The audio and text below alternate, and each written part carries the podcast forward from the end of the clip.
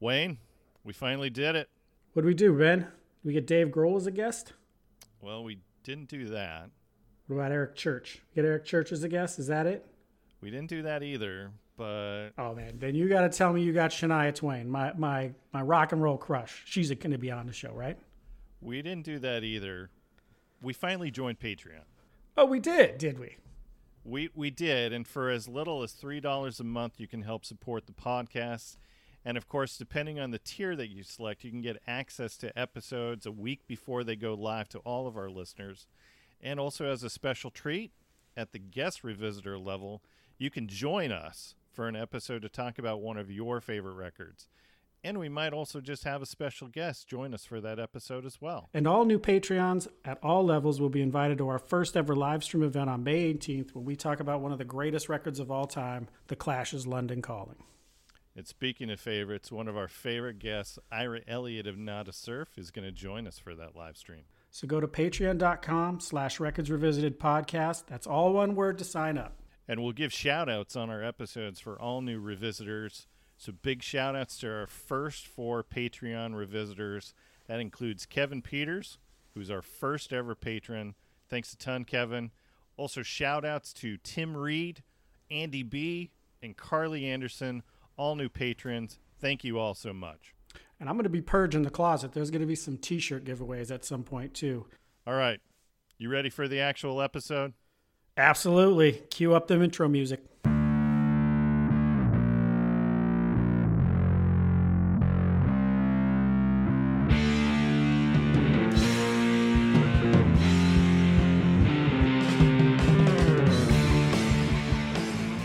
Welcome to another episode of Records Revisited, a podcast dedicated to the magic of music. I'm your DJ, your MC, the host on the East Coast. I'm Ben Montgomery. Joining me is a guy who's just a happy kid, stuck with the heart of a sad punk. Here's my co host from the left coast, Wayne Fugate. Hola, Benjamin. So, for this episode, we have a special guest who you may know from her music under the moniker Gretchen's Wheel. Her most recent record is called Such Open Sky. We're going to talk about that. So, please welcome to the podcast, Lindsay Murray. Hey, thank you for having me. How you doing? I'm doing good. Doing good. All right. Well, uh, premise of our podcast fairly simple. We talk about music, but as we do at the beginning of each episode, I ask the all important question. Start with Wayne. What T-shirt are you wearing? I am wearing a shirt I got from a recent guest, uh, Call Me Spinster. Oh, there we go. All right. Ironically enough, we're putting out that episode next week. There you go. So, um, actually, for for all of you people listening to this episode, the episode's gonna will have been out for a month, but yeah.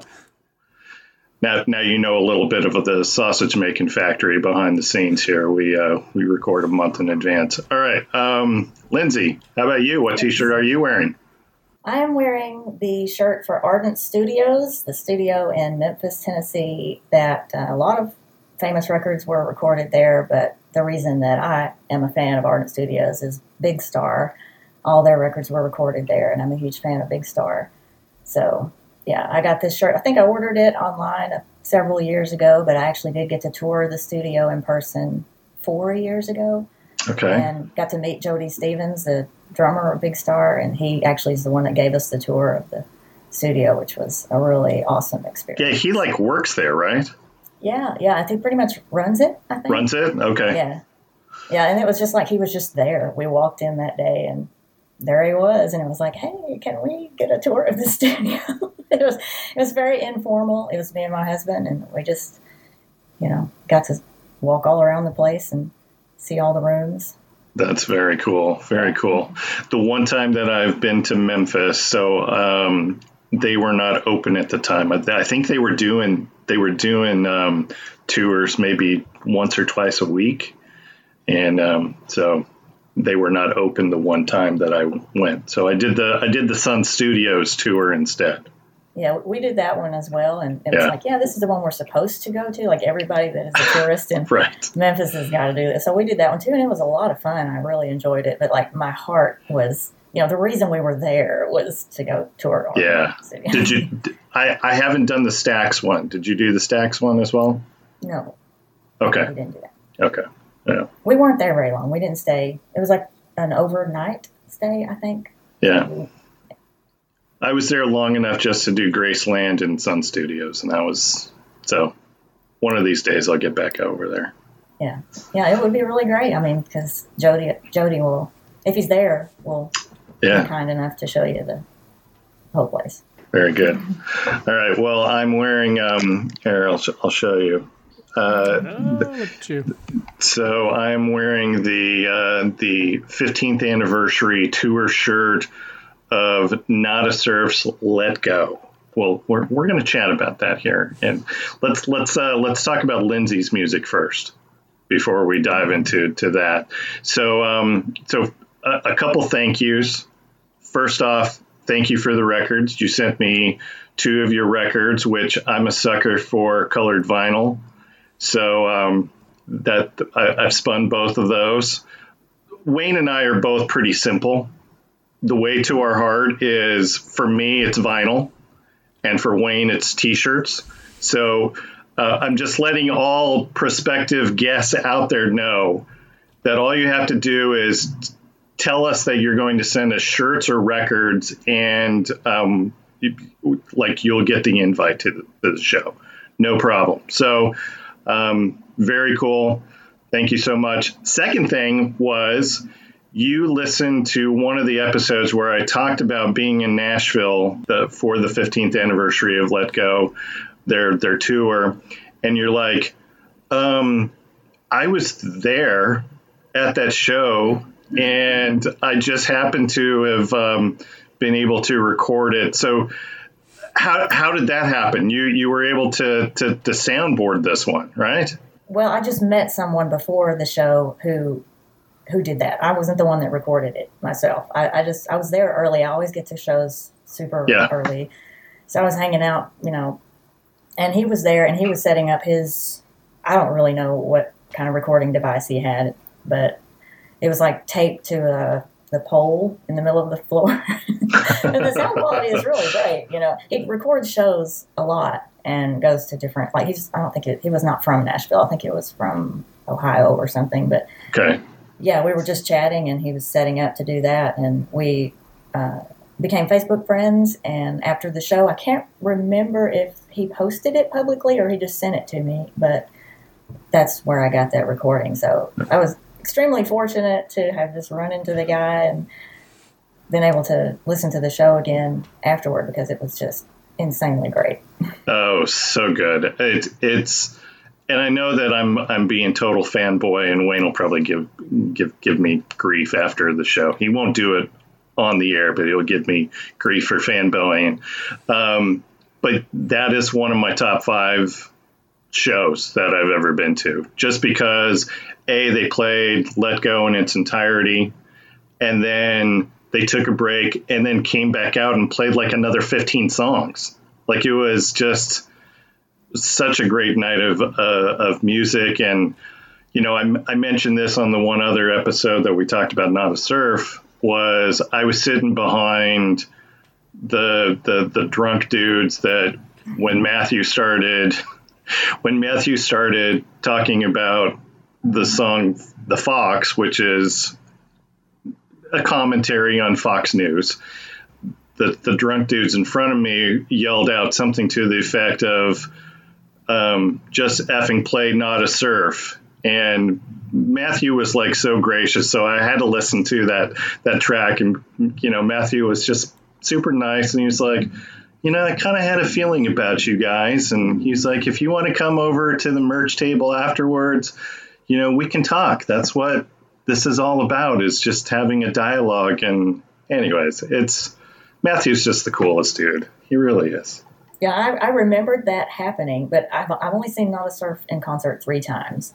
And I'm terrible about getting things mixed up, which happened at which show. And it was like, I knew that that had happened. And you mentioned it, I think, in the other podcast. Yeah. And I was like, oh, I hope. Is that the one? That has to be the one because if you were there, it had to be that one. So that's the one I have the recording of. I should, I need to go back and listen to it again. And, and, and you know, because I remembered it happening, but I couldn't remember Yeah. exactly the details. Yeah, that was my one, my one and only time seeing Nada Surf. So Oh, they, wow. they, well, because they don't play, they haven't played in Florida, and I gave Ira a bunch of crap about it because Ira lives down here in Florida. I'm like, dude, why do you not, why do you not play? And he's like, well, you know, it's. I think the reasoning he gave me was a not really a fan base down here, which, you know, I get, um, and then b like everybody else that talks about coming to Florida, logistically it's just not it's not easy to come down here because whereas if you go through, you know, Atlanta, you can get to, you know, North Carolina or you can get to Alabama pretty quickly going through Atlanta. Here you got to drive down to Orlando or Tampa or Miami and then you have to drive back out of Florida as well. So I get it, but still makes me mad. I'm super lucky to live near Nashville because it seems like that's going to be a tour stop for everybody. Yeah. Yeah. Very, yeah. So I get to see a lot of great shows. How how far out are you from Nashville? About 50 miles. Okay. So it's not, yeah. I mean, when people say, where are you from? I usually say near Nashville because, you know, you're not going to know of any other landmark Right. nearby. So, and close enough to Nashville to feel like that's, you know, home ish, you know, like home city kind of. So so is there for Nashville? I know we've we've had you know a, a, a large majority of our guests are live in Nashville. They may not be from Nashville, but they live in Nashville just because you know just all the connections with with music. A lot of our guests are more on the Americana side. Your your music is not Americana. It's more, I guess, if if if you had to label it, I would, you know, somebody asked me, uh, you know, when I saw Deep Sea Diver open up for Wilco, and they're like, well, explain Deep Sea Diver to me. And, and I'm like, um, KEXP or the current. That's that's Deep Sea Diver. That that would be where I would lump you as well. It's more um, I, I don't even know. What, what, do you call it college rock? Do you call it indie rock? What do you call yourself? Well, I, I've, I've struggled with that too. It's really cool to hear you say that, that about KEXP and the current, but as far as I know, they've never played my music. it's not for lack of trying. Okay, Yeah, well, we need to change that. Yeah, we need to change that Yeah, but I mean, that would be very cool. You know, because you've been you you're connected with a lot of those the artists that do get p- played on KEXP and the current. Um, so is it is it this album, the most recent album that um, you had John R. from the Posies help you with? yeah, he mixed one of the songs. So Okay. was- yeah, that that was the extent of it. And he was also the one that arranged for Brendan Benson to sing backing vocals on that song. So he was he was responsible for some pretty significant aspects of the album, but it was just the one song. Yeah. Is that Interloper? Yes, that's correct. Okay. Yeah. As soon as as soon as I heard those vocals, I'm like, I'm pretty sure that's Brendan. Yeah, he's got an unmistakable voice, Yeah, and that's yeah. one of the reasons why I wanted him on it. I love his voice. I'm just love Uh, so good. and he blew my mind with those backing vocals. Like he just came up with all those parts. You know, I had gave him given him no direction, and he just did all that. And I was like, yeah, there's a reason why people love him.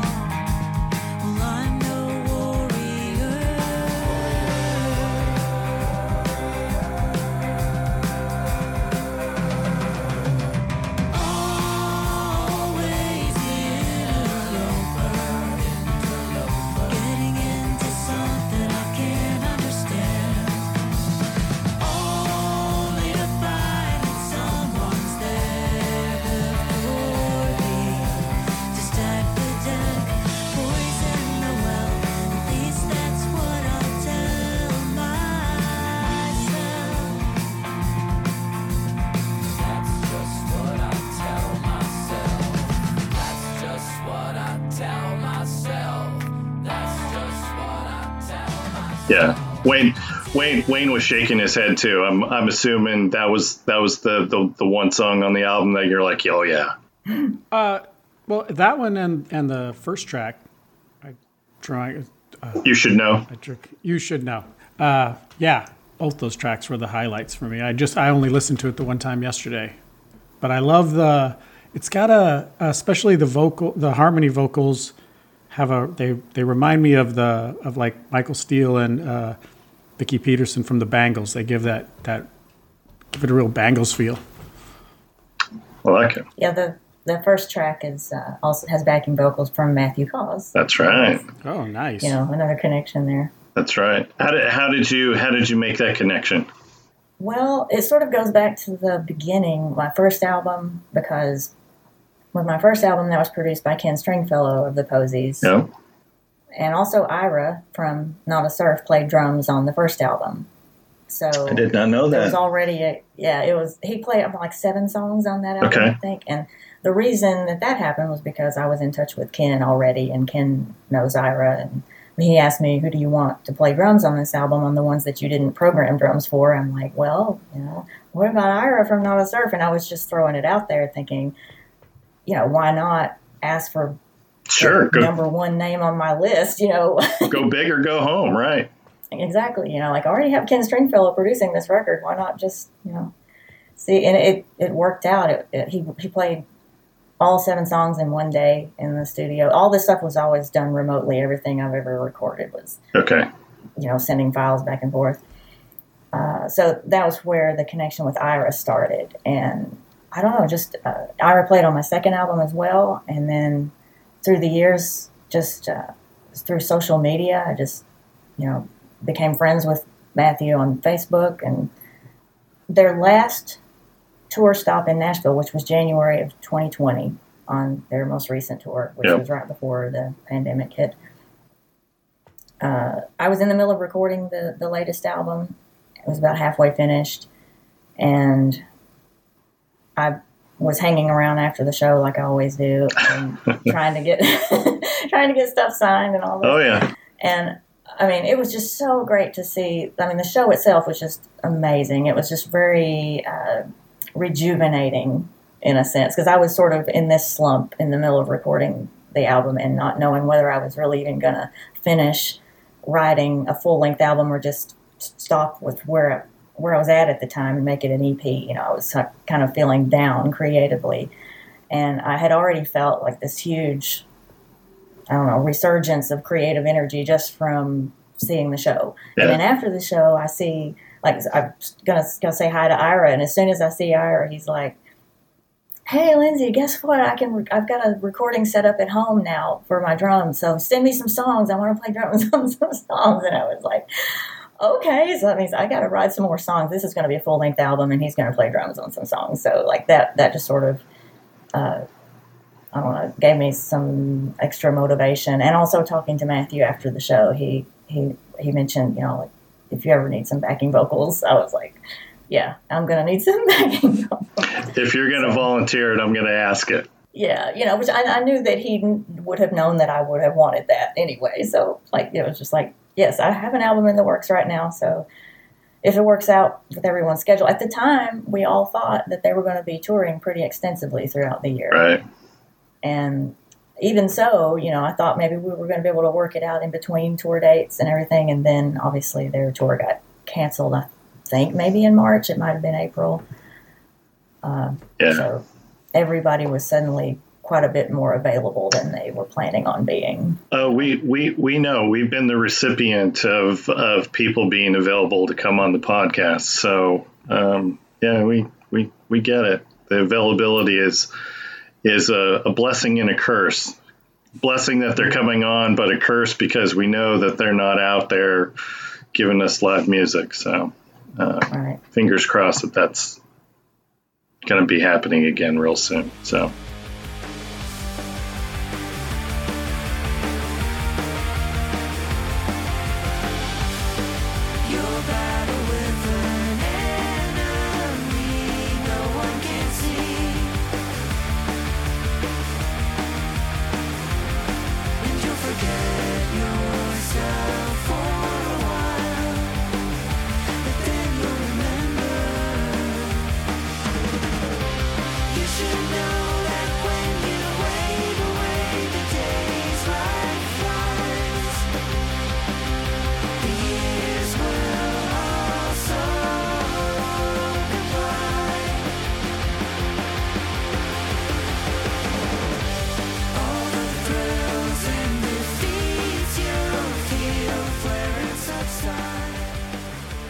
Is Ira on Shapeshifters? Uh, no. He's not. Okay. No, that was one of the first the, the first batch of songs, the first half that was finished before uh, before the Nada Surf show that sort of was the turning point in Gotcha. the second half of the album. Yeah. That's that's my favorite song on the record. Oh, cool. Thank you. Um, so so who all is playing on that one? On Shapeshifters, that is just me and Nick Bertling on the drums, Okay. and uh, he played drums on.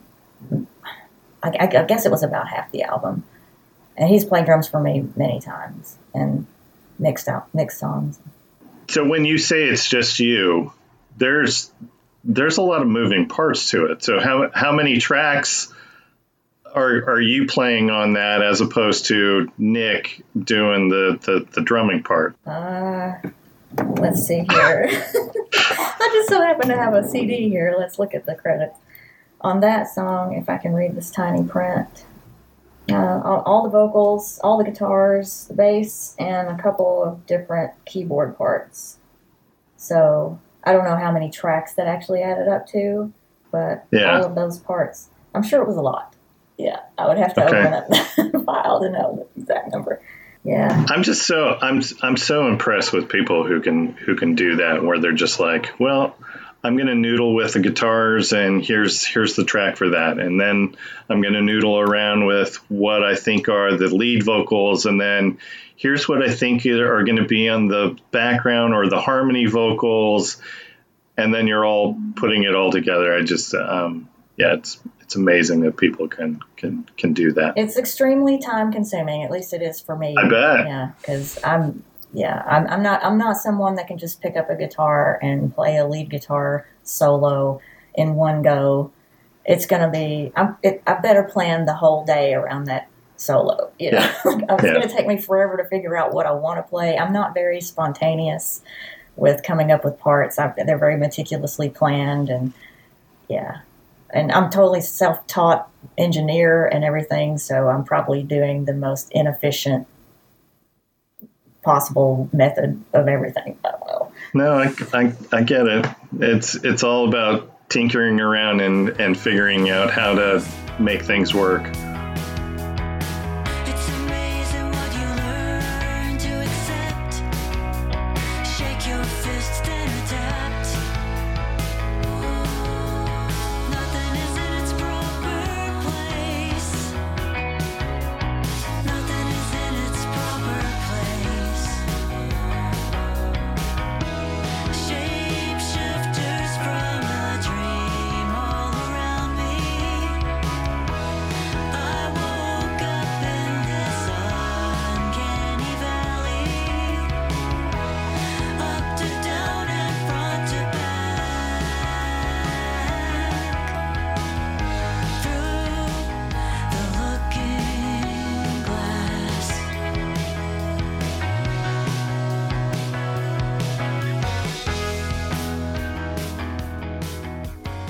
You ever had one of those scary moments where you're playing around with your tracks and and something happens and goes awry and you're like, oh crap. Yeah, I've accidentally deleted giant chunks of tracks before and have no idea how or why. And luckily, undo, undo, undo will save something. Yeah, but, yeah.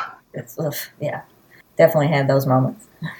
Technology, it's our it's a it's our friend and our enemy all all together. Um, all right, so I did I did want to go back to the start for for you. So you mentioned that you that you live outside of Nashville. Um, going back to you know my original conversation about Americana stuff. So how were you introduced to bands like Nada Surf?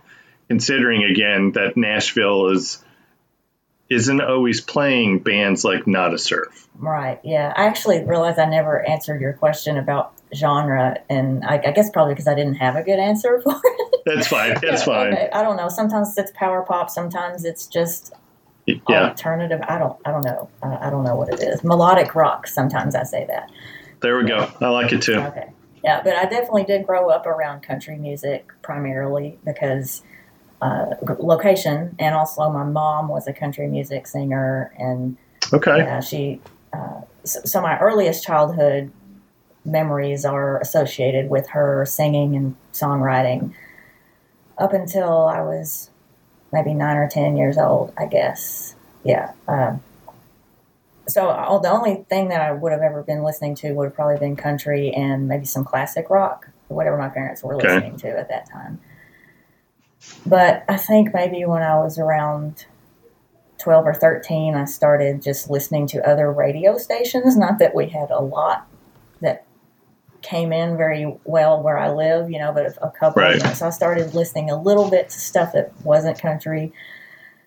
And I, it's kind of funny the, the the first distinct memory that I have of when music actually started to feel like it was for me, like my music, was when I was around 14. I had a subscription to Sassy Magazine for a teenage girl. I don't even know why, but they had music reviews in there, and I would read them, and because there was no really good other way to hear about like, like alternative rock Right. bands, I guess, and we're talking this is the mid '90s. And I read a review of Matthew Sweet's 100% Fun in the magazine, and the way it was described, it was like super interesting to me. I was like, I, I should hear this record, you know. And I think I ordered it somehow. I don't even remember how. I know it came in the mail as an order, though. Like, so it was just a total leap of faith. I had never heard a note of it. I had never heard Girlfriend, you know, like the, I didn't have MTV, MTV, so I had Right. never heard any of his earlier stuff. And I just remember listening to the CD that day. And by the time the second song started, I was like, well, I'm going to learn how to play guitar. like I'm, you know, my mom and dad are both musicians and everything. I was like, I, they're going to teach me how to play guitar immediately. I'm going to start writing songs. It was like just an instant life changing moment. Like this, this sound, whatever this is, is what is my thing now. So it was just by chance reading a music review in a magazine, very, very old school. Does that even happen anymore? But yeah, and from that point on, everything else that I listened to was usually somehow connected to him. Like I would read a, another review, and if they mentioned like this band sounds like Matthew Sweet, I'll, I'll have to look that up. And whatever this phrase power pop is, I've never heard of that before. If a band is considered power pop, I'm probably gonna like that, you know. Right, So- uh, right. Yeah, but Nada Surf I did not discover until 2013, so I was well past my teenage years Okay. at that point. Yeah and what did you hear first? Inside of Love. I totally missed Popular. Had never heard of that. Again, didn't have MTV in the 90s, so I just Yeah. none of that. But I had just started listening to, I think it was called iTunes Radio at the time. I don't know that it even exists anymore, but I don't think so. it's sort of Yeah. like Pandora, where you put in an artist that Yeah. you like and then it starts playing other things for you that are similar.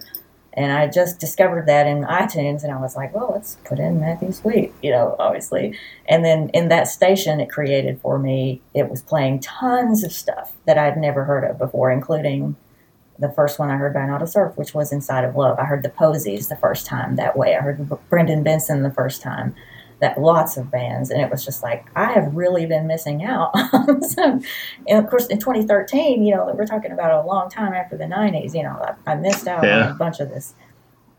And Nada Surf and Posies primarily, hearing them at that time, that was the big inspiration for me to start getting back into music again after a really long hiatus.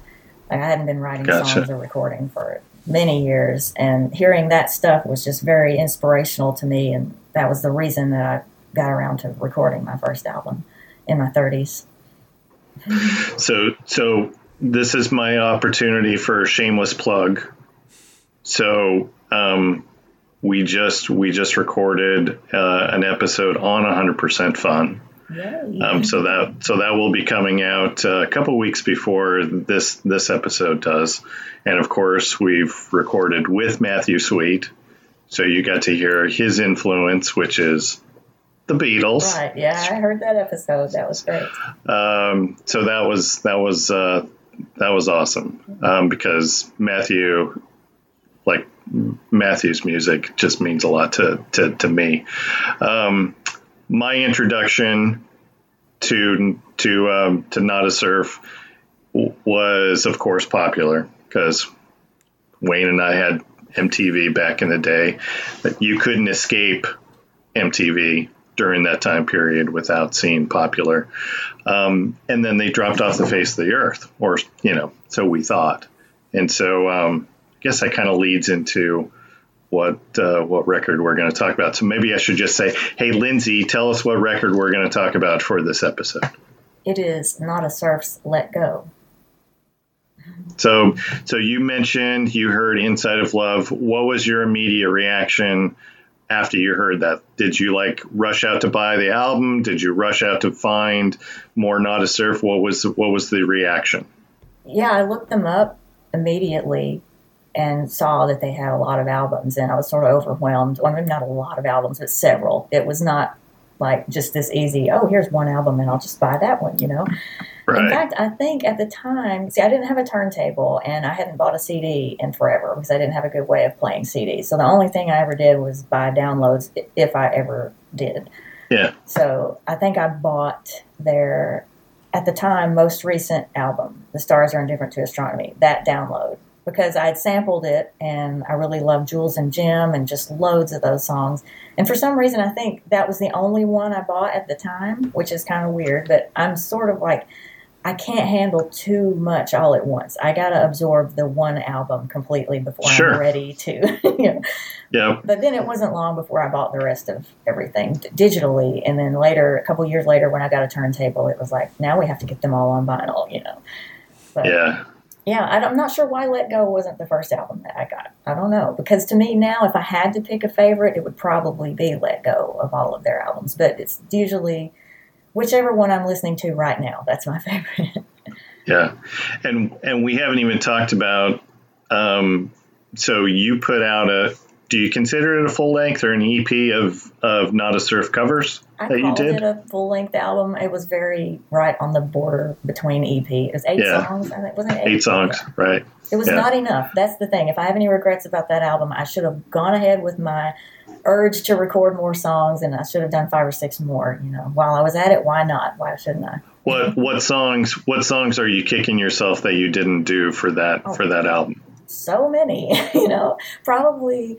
Uh, well, you know, several people have told me since then that you know why didn't you do blonde on blonde? And I was like, I don't know. It's because I was trying to. I was trying not to go overboard and be extremely Right. self-indulgent because it felt like a very self-indulgent project anyway. Like the fact that I was doing it at all was like, who do I think I am?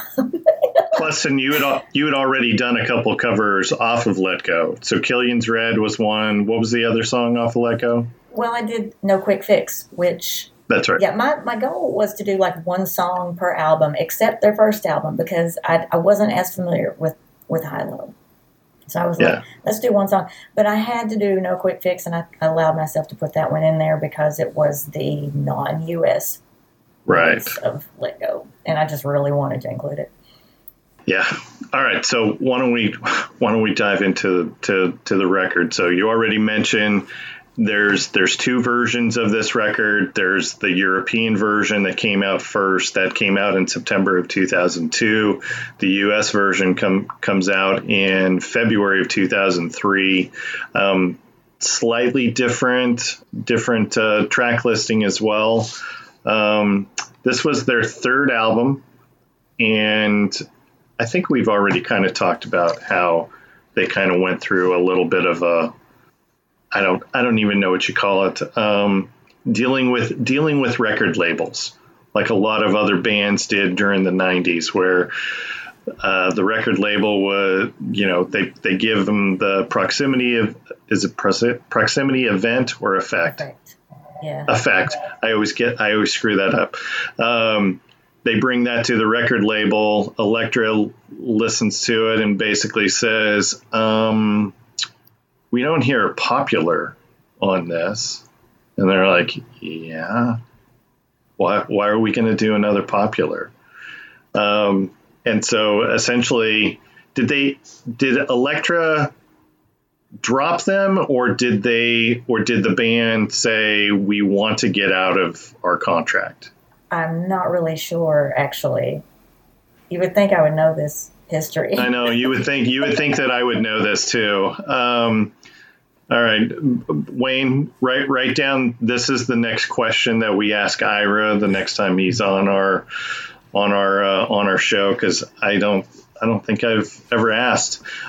So anyway, so so there were a couple years where they weren't really sure what was going to happen. Like all of them ended up getting other like other jobs. I know Ira played on, you know, uh, Rick um, album during that time. Toured with him uh, on a couple different things. He was doing other stuff. Matthew was working at a record store during that time. Um, I can't remember what Daniel was doing, but I'm I'm sure he was he you know he went and did something else as well. And and this comes out, and I and let me tell you my my my history with with with Nada Surf. So I hear this on KEXP in whatever it was 2003 2004 i guess it was it was it was late 2003 and um, i fell in love with inside of love. Like i that was a song that i needed to hear then. I was i had just moved to florida i was licking the wounds of of a failed business I had two small kids at that point, um, just trying to figure out how to be a dad, how to be a breadwinner again, um, and putting the negative stuff of failing at, at my own business and just trying to trying to have a career. And that was a song that just hit me. Like, um, as soon as I heard that, I, I'm like, that's Nada Surf. Like that's the popular dudes singing that. Um, and of course, I didn't have any money at that time. So I hear a couple months later, KEXP also plays Blonde on Blonde as well. And at that point, I'm like, okay, I, I got to buy this. So, you know, I saved up a little bit of my money, bought the CD. You know, kids, this was back in the day where we didn't have Spotify. So we had to buy physical physical copies of, of stuff. Um, and this was game changer for me. Like this, I, I was really worried that in 2003, 2004, I was going to become like my parents, where they didn't buy records anymore. And this was, this was, this was, as soon as I got this record, I'm like, I love records. Like I can't, I can't not have records in my life yeah, so this was a this was a game changer record for me. Um, anyways, I'm gonna get all emotional and stuff about this about, about this. Uh, and I know Wayne, you were you were late to the Nada Surf train, so I kind of introduced you to Nada Surf. We did an episode early on where I'm like, I'm going to I'm going to turn Wayne into a Nada Surf fan, and I don't know if I've accomplished that yet, but um, has has this helped? Um, I would, yeah, it all helped. I would say both, um, you know, discussing uh, Echo and the Bunnymen with Matthew and the police and the cars with Ira have also had an effect on on that also. Um, but it's fun. So I remember hearing Popular. That was on the radio. I was listening to Yeah. All you know alternative radio at that time. And then i this what was interesting is i would have assumed that this came after always love because that was played on the radio. So i i don't the only thing i can figure is that they i think inside of love is a great song but i think they could have if they'd have released a different single they might have because i my favorite song on this record which i won't say what it is just yet i think would have been a single that was played on you know the local alternative station here the end a lot Well, it got played on your local college radio station at KEXP. is that a college Uh, well, I think at the time, back in 2003, maybe it was, but now I don't even know. I don't know the I don't know the history of KEXP, but it's it's um, indie rock. oh yeah Yeah. Anything else on bioinfo that we want to talk about?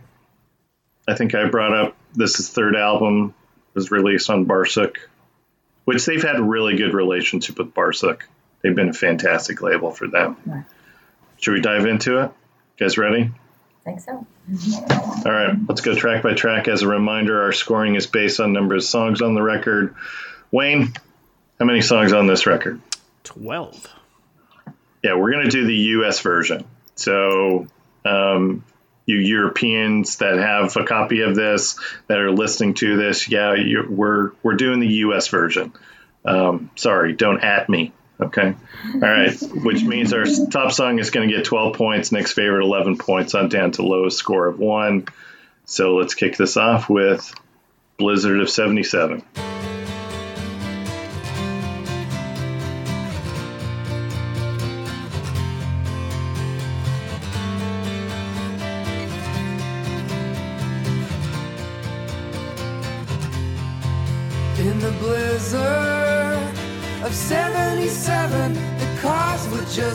On the snow. And then later, tripping in 7 Eleven, the shells were stretching out of control. On a plane ride, the more it shakes, the more I have to let go. Now the signals still getting all mixed up. We're always doing damage control. Just to give you a little more production stuff. So we were going to record this episode last week, but we decided to hold off because we found out that Matthew and Ira were going to participate in Tim Burgess's Tim's Twitter listing party, which has been one of the great godsends of the, the, the last year and a half with the pandemic. Tim's Twitter listening party has been fantastic. Um, so, anyways, we wanted to hold off until we heard Matthew and Ira chime in on some of the production stuff on this. And um, uh, one thing that Matthew said was, I have, um, he says, people have pointed out that the really big blizzard in New York was in 78, but 77 is a better sounding number. Songs are often an amplified truth. Right. Yeah, I, I put that in my notes after after that. I was like, that's such a good good statement. An amplified truth. I love it. Um, how is this?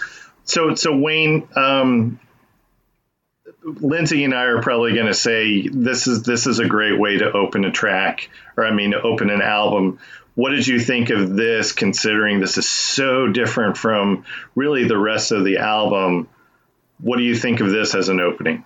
So that's that's funny that you say because in my notes I wrote that this is a, a wonderful beginning for longtime fans and people who ha, um, ha- are are fans of the band and fans of all the records. Then this this probably feels like the the perfect way to start. And I'm 52, so I agree. It's down, it, it's a good way to start. But in trying to put myself in 2003 and a young band that's trying to fit in to popular music and make it. I don't know if it was the best choice. I think it's a great song. I really like this song how he he puts these and whether he moves the dates a little bit to make them work.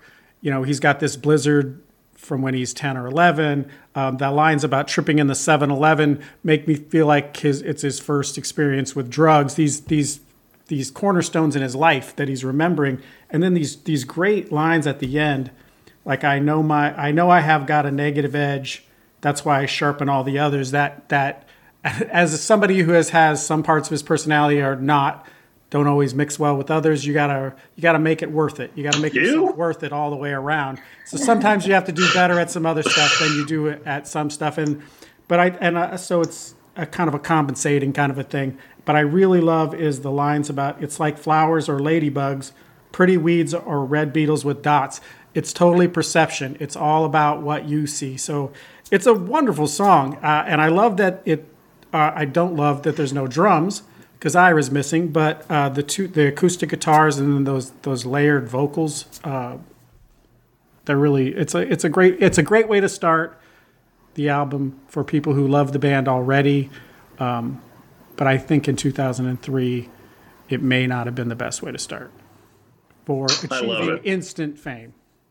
I love it. It's a ballsy choice. It's it's their way of saying this is not this is not the last two albums. I think it's a ballsy choice. Um, I think it says a lot more than that too. It says this isn't the Strokes, um, this isn't the White Yeah. Stripes. It, you know, bands that were popular on alternative radio, um, who I think they're they show that they do have similarity to to these bands in this record. But it, yeah, I I agree that it's ballsy, but I I don't know that it sold records or made more fans. Which in the end, it worked out, but at the time, it may not. all right, Lindsay, what do you think of this song? Well, I love it. I mean, I'll just say right now that I think this is a perfect album and there's no missteps at all. I mean, obviously. And again, every song I think should get the top ranking, but I tried to play by the rules and I know we're heartless bastards and we make people s- score this. I know, I get it. yeah, All right. well, you know, I mean, I, I just, it made me have to think, you know, I had to have certain criteria in my mind, I guess, you know, as to what was going to make a song rank higher than something else. The only reason that I consider this one lower on the list is because it is almost just like you said, an intro to the album. It feels a little bit mm-hmm. less like a complete song. It's a bit short. It's about like two minutes, I think, and it just feels more like here's we're just you know preparing you, getting you in the mood for the rest of the album, rather than you know a complete production. Uh, like Wayne said, no drums and things like that. But I love that kind of thing. I love you know more simple productions, acoustic guitar. Uh, so yeah, it's a perfect intro. It's just that it's not one of my favorite songs on the album, just because of the fact that it feels like it could have could have been a longer, more complete song. I guess. and I and I tried not to let the live experience um, shape the way that I was going to score this record. But when we did see them for the Let Go um, for the Let Go tour, so they played this record in its entirety, and the first thing that happens is. Daniel, Ira, and Matthew come up. Were they sharing one one mic? I can't remember if they were sharing one mic, but they they do this they do this this song and Daniel and Ira are providing the the, the you know the the harmony vocals. Dude, goosebumps. Uh, exactly, That gave yeah. me it gave me goosebumps um, because I'm like this is this is the way to, to start out a, a, a show. So Yeah, that that that is a really fond memory of mine of that show too. Like you know, because Yeah. I was so excited to hear this album, and as soon as they they came up to the front, and it might have been one or two mics, I, I don't remember, but it was like, I don't remember. Yeah, I'm, well, this is this is. Uh, the first time I'm going to cry tonight. There's probably going to be about ten more times. Yeah, well, we're going to get the waterworks started already, you know. So I remember that every time I hear the song now. So I can sort of Yeah. picture that happening, and you know, it's a very fond memory. yeah, yeah. Me too. All right, um, Wayne, your score on Blizzard of '77. Seven. Where, where did you do that on purpose? Seven for okay. All right, Lin, Lindsay, your score. This one's my two, but it's just for the same reason I mentioned earlier the fact that it's a short song, you know, and something had to be two. I got it. This is my eight. I I just love it. Um, all right, next song, Happy Kid.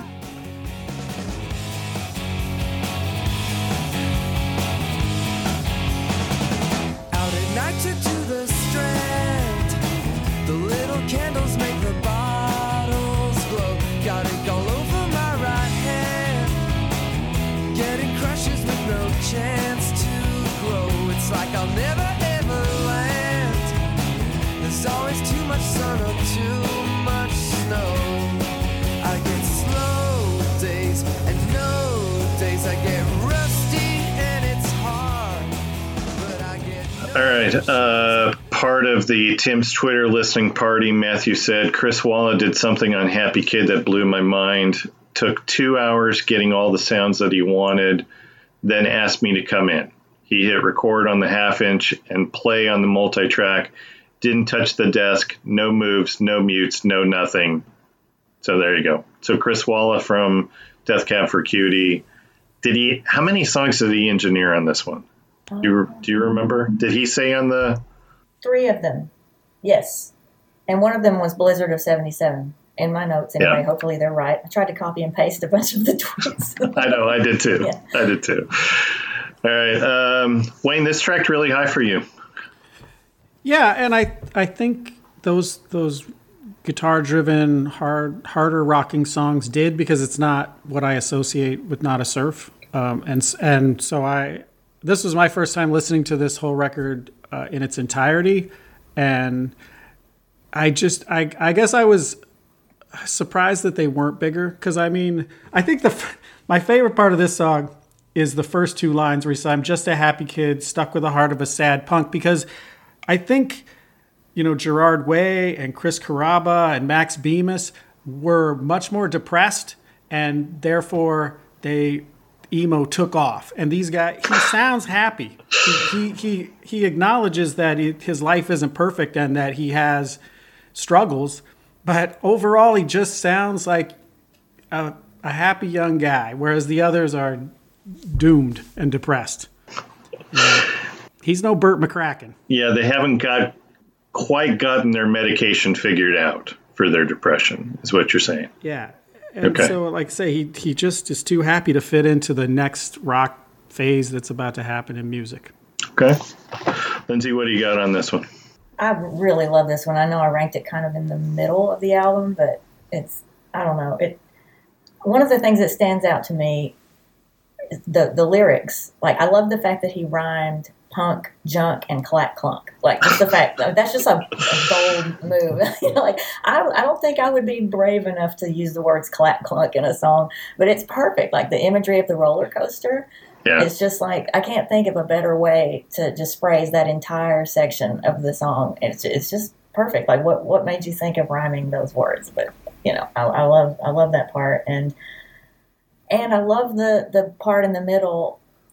I don't know if it's exactly the middle, but you know where it sort of slows down and gets quieter, and the pedal Mhm. steel comes in. That's another one of those decisions where it's like, who decided that, that in this song, this fast upbeat driving song, you're going to just sort of pull back and let this gorgeous pedal steel come in, you know, which is Louie Lino, played by Yep. who I love. He's an outstanding keyboard player, and uh, he's played on my latest record too. Oh, okay. Yeah, yeah. He's. I, I had to, you know, almost collect them all. You know, the whole band on that one. Yeah. So uh, that's just one of my favorite parts of the song is that contrast between the the the fast parts, the upbeat parts, and then this kind of melancholy, wistful Yeah. part. And then you know you repeat like after that when it gets fast again. You know the lyrics repeat from the beginning, which something they do a lot, particularly on this album, is to just like you don't get an, another verse with other words. You get the same, one. but I love that technique because it's like it, it feels familiar. Like the whole thing is one long chorus now. Like when it when it comes back in, it's like yeah, I've, I've heard this before, but it almost has more meaning this time. I don't I don't know if that's the right way to word it, but it almost seems like it's just even more momentum building up because it's the, the same words from before. Yeah. Love it. It's a good effect. Yeah. Yeah, well, there's, the other thing they do is there's so the uh, the there's a couple of lyrics with you know where the self doubt and the in the inadequacies. You know, there's too much sun, there's too much snow. There's a and then I walk around and want to cry.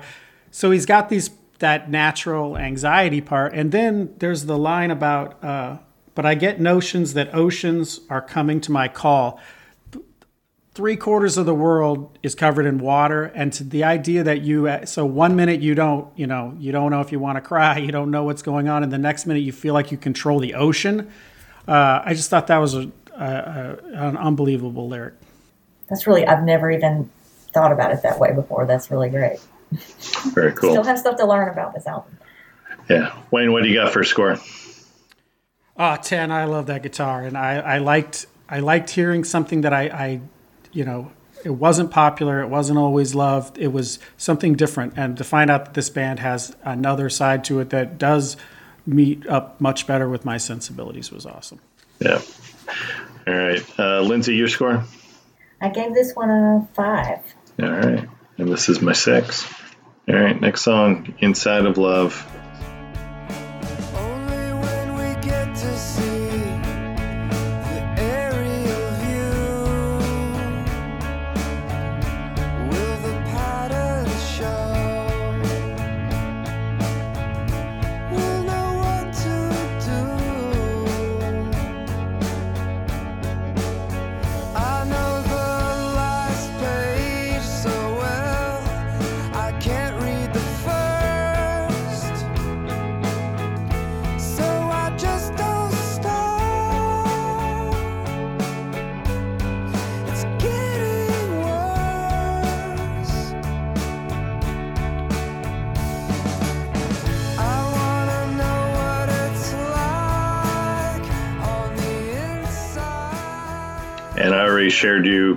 Story of finding out um, about this song. So, no surprises. Just going to throw it down.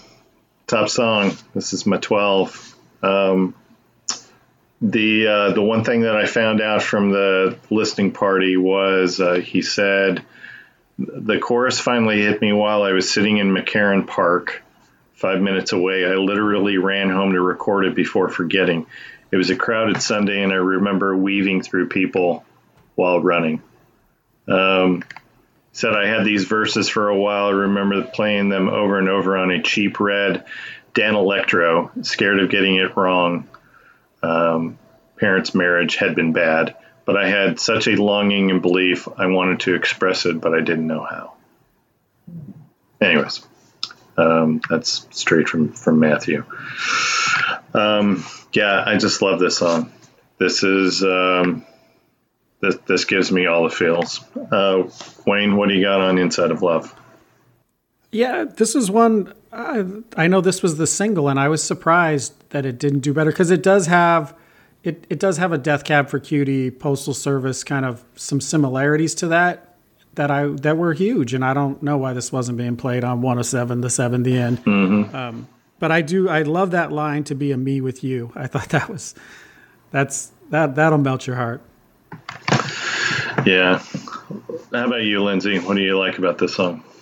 Well, this this was the first song I heard by Nada Surf ever, so that makes me have a very, you know, a, a, a strong appreciation for it. And there was just something about it that was true, that ended up being true for so many of their other songs too, that I would discover later. It's just like I'm hearing something that already felt like it was part of me. You know, like when I was hearing it, it was just like this feels like this was all you know, it was in my DNA already or something. Like there's just something about Yeah. the feel of it. You know, maybe the lyrics to an extent, but just the the whole thing, the whole sound of the production, the chord progression, the melody, just just the mood of it, the world that it creates just feels like, you know, I already had this inside me. I was just waiting to get to finally hear it, which is a really terrible way to word it, but but that's that was the feeling that I got when I first heard this song. It was just like I I have to hear more from this band. Um, just I don't know something about the way that the bass moves in the chorus. I don't know that that that half step walking up to the minor chord, the the way they just sort of linger on that in between note that that that stepping up. I'm just like I just love the fact that they embrace that sound and just make that such a highlight of the chorus. Um, that, that that just really stuck with me. And I think in the listening party, Matthew said that uh, he said all the verses originally had the more complicated chord progression of the the part that says "I see the last page so well, I can't read the first." But then just before they started recording, he took most of those chords out of the rest of the verses, and I was like, oh. the first time I, when I heard that at the listening party, I was like, "What?" like that was brilliant because it makes that since it only happens once in the song, Yep. it, it even has more impact. If it had happened in every verse, maybe not so much, but it's just like, oh, you've been waiting. Once you learn the song and it becomes familiar to you, you know, you get, you know, that part's coming, and it's like you just are really excited when it happens because it's it's just great. and it enunciates because it enunciates the best part of the song to me because those are the best lyrics of the entire song. oh, sure, I see the last page so well, I can't read the first. So it just don't start. It's getting worse. It's so good. So good. All right. Um, Wayne, your score on this one. A nine. And then Lindsay. Eight. All right. Next song is Fruit Fly. I saw a swarm of fruit flies. I took the bag downstairs. When I came back, they were still there.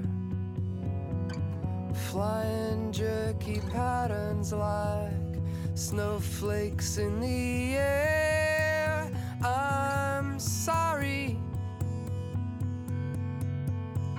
You got nowhere to go. I'm sorry. you got nowhere to go.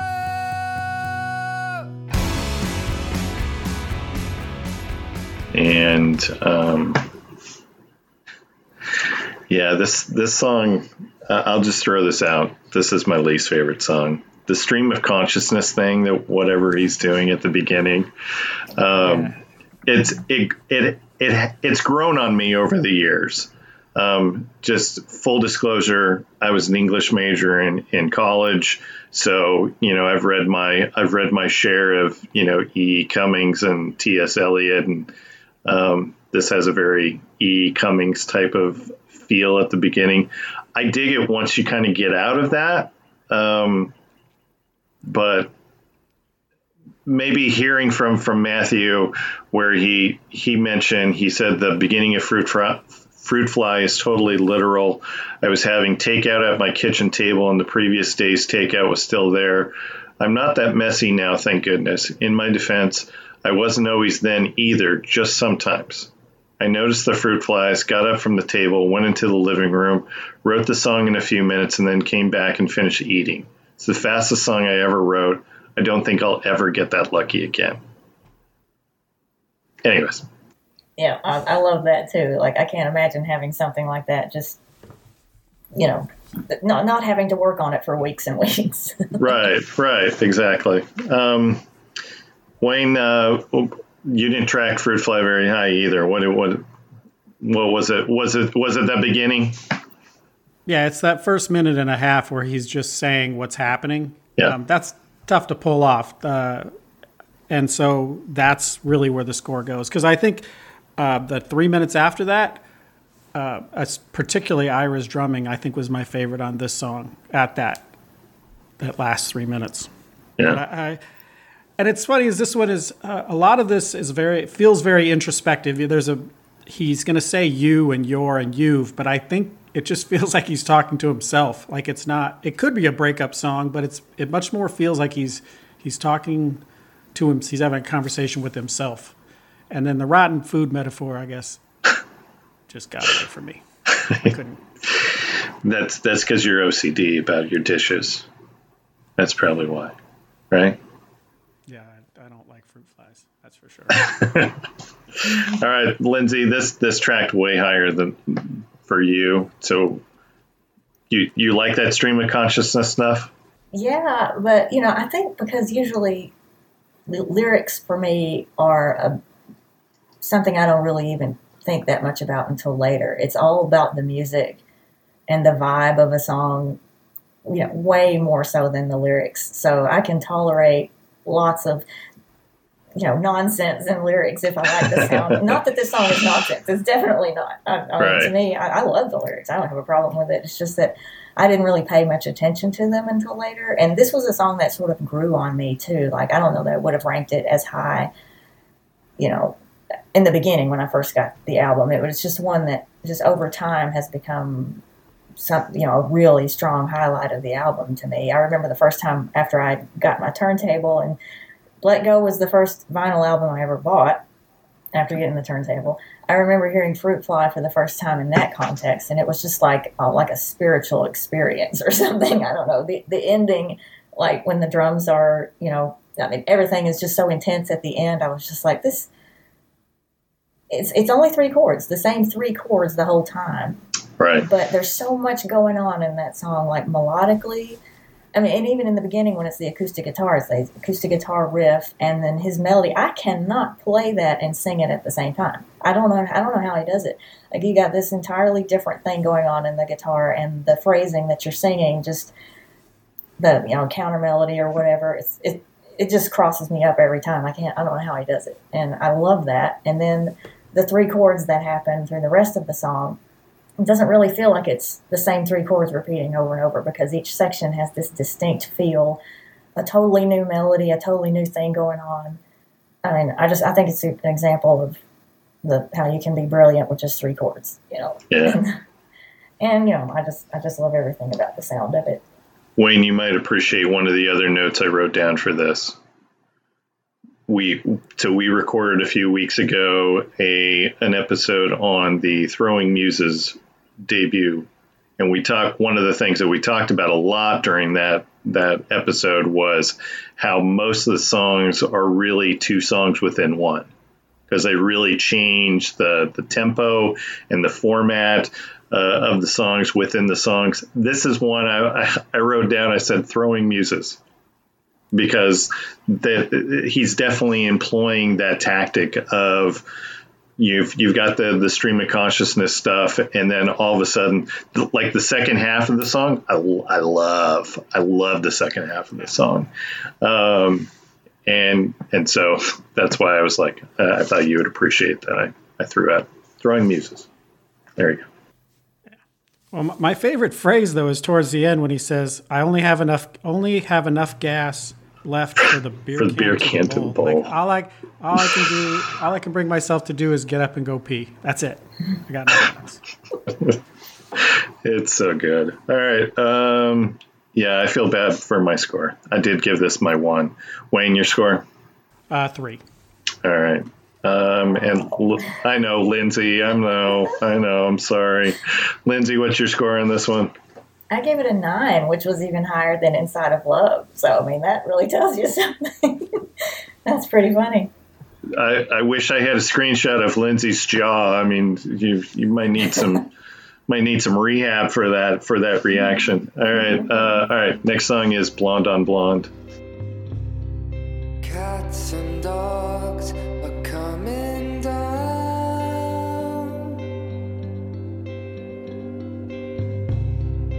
14th Street is gonna drown.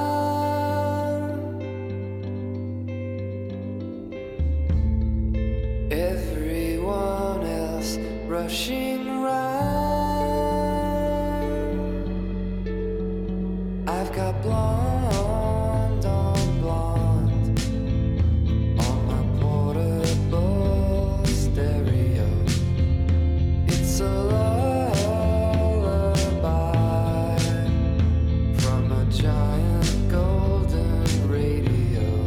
And when we originally had Ira on for the very first time, I was like, "Hey, tell tell Matthew we want him to come on to do an episode on Blonde on Blonde."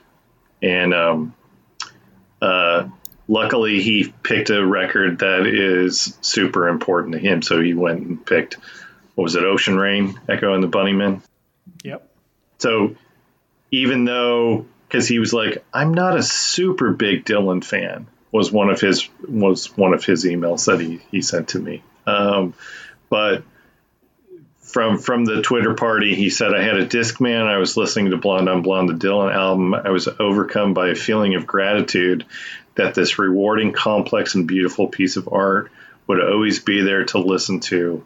Really cheered me up, and it it felt worth documenting. Here, here.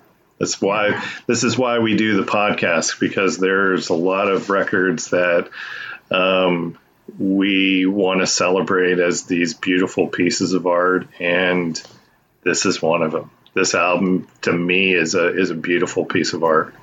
So, uh, total totally get it, Matthew. Totally get it.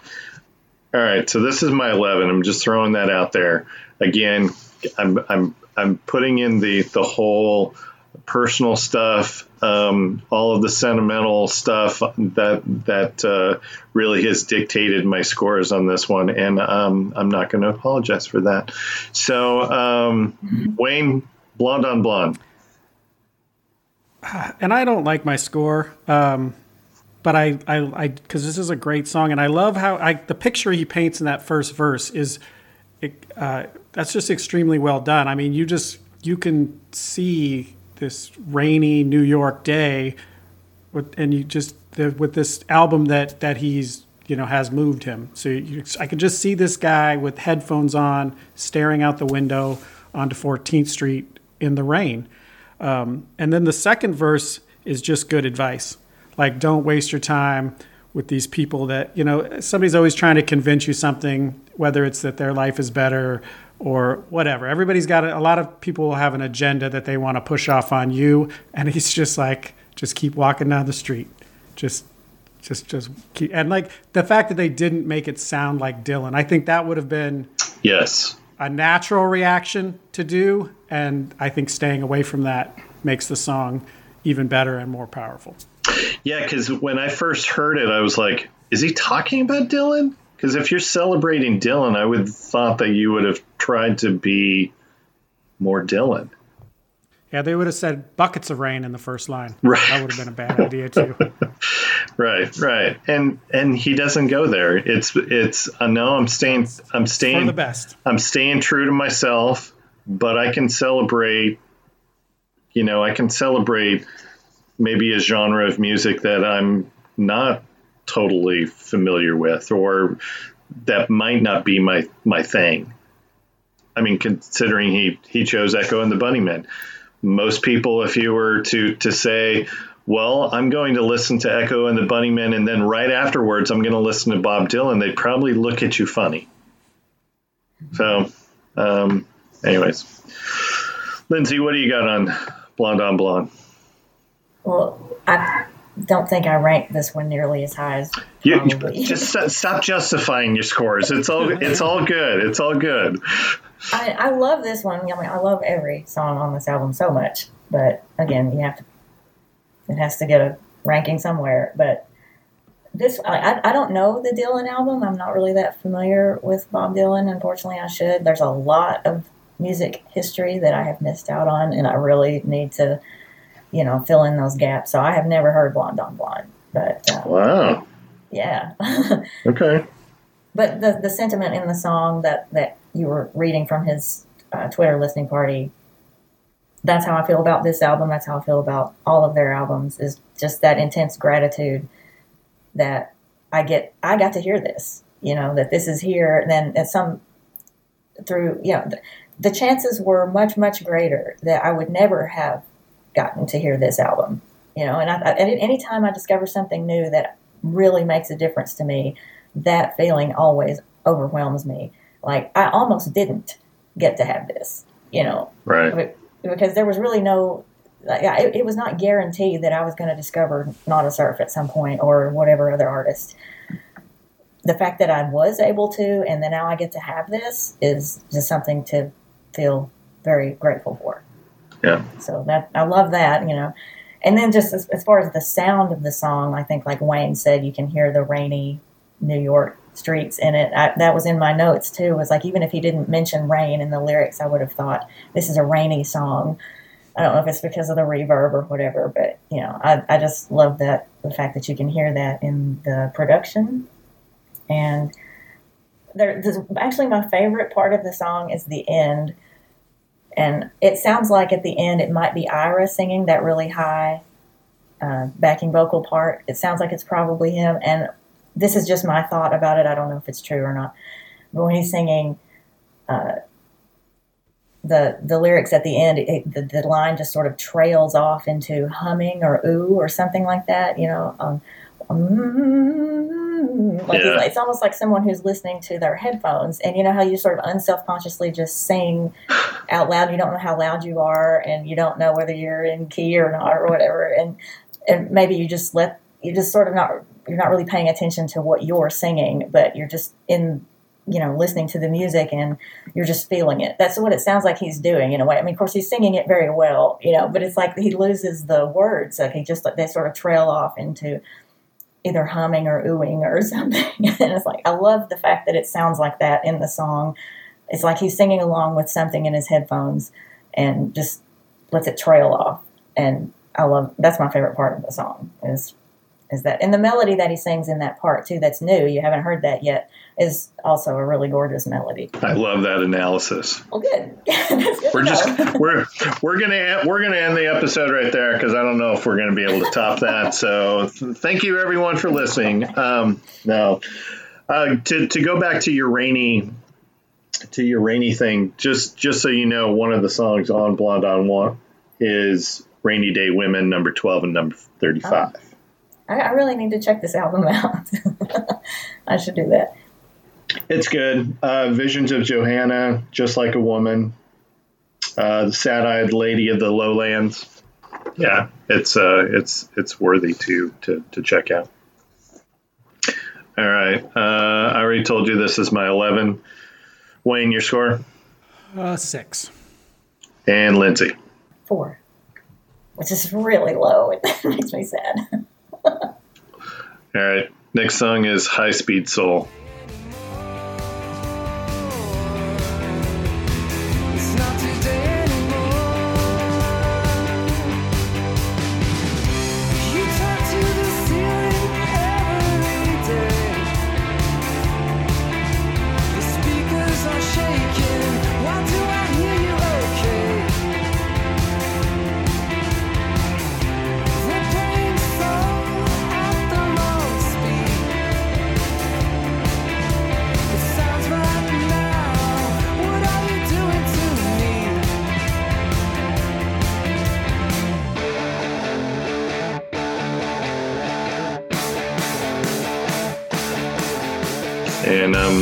Just going to throw this over to Wayne because my voice is going out and I need to go get some water. So, um, Wayne, tell, tell me why you love High Speed Soul.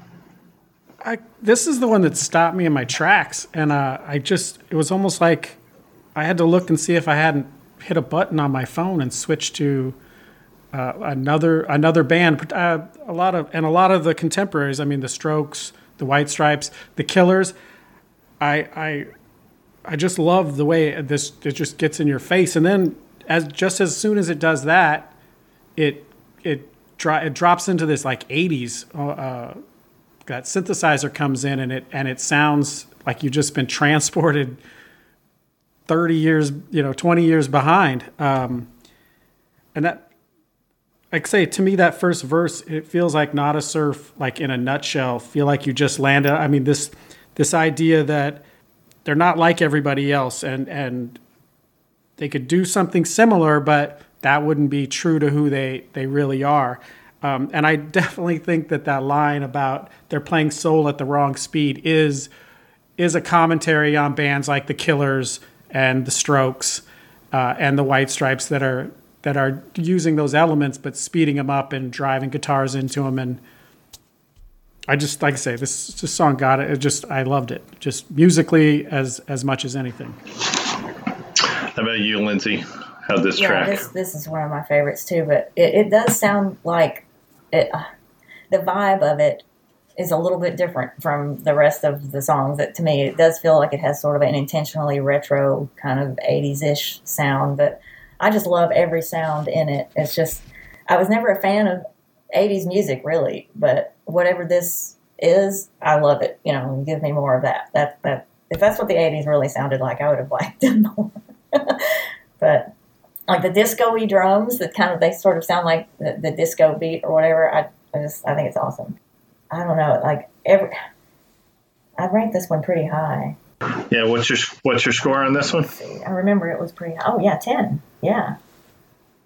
Yeah. Right. Wayne, how about you? What's your score on this one?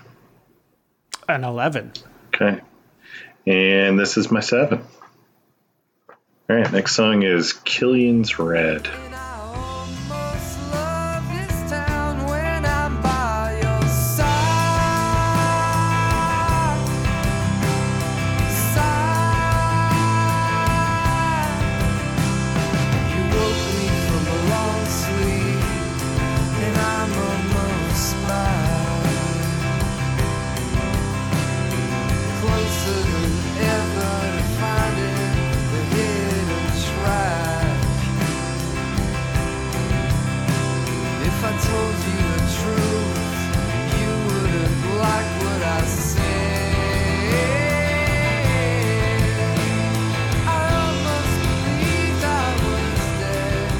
Just so you know, on the European release, the seventh track is No Quick Fix, which is not on the US release at all.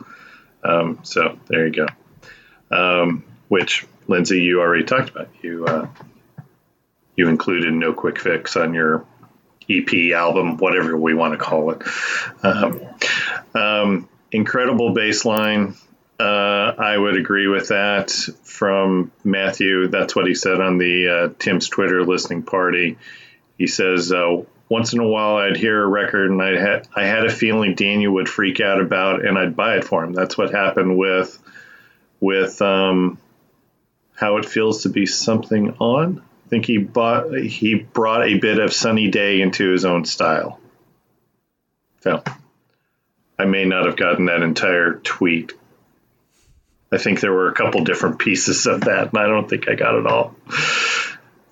Lindsay, did did I get it Yeah, I all? think so. Yeah, I remember. I think I in my research for this episode, I think he had mentioned that in some other interview before, and I was like, "Oh yeah, I can totally hear the Sunny Day Real Estate." I, that was an album I actually did listen to back in the day. Like so, that for me, that was an old old favorite, well before I ever heard of Nada Surf. So it was really cool to hear that there Yeah. was something going on there.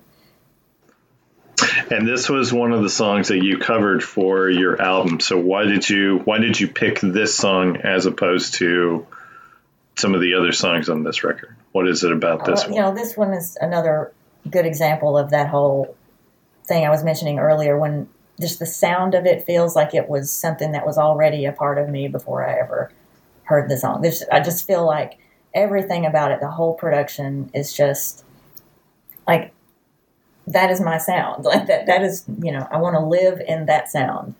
So just the idea of trying to recreate it was pretty intimidating. Like the whole album, doing the whole album was extremely intimidating.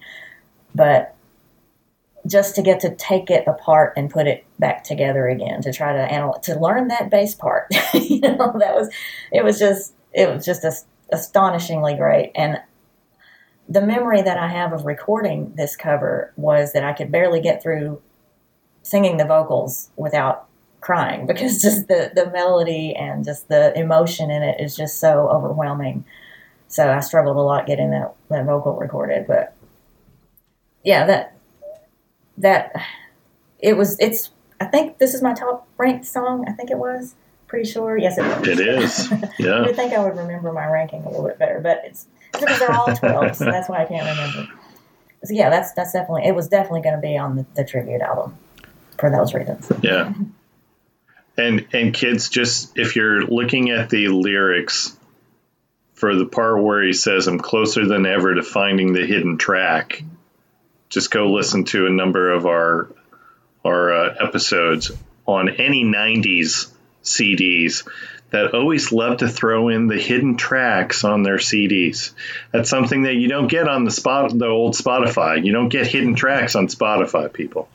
All right. Um, Wayne, anything on Killian's Red besides you've drunk a few of those in your day?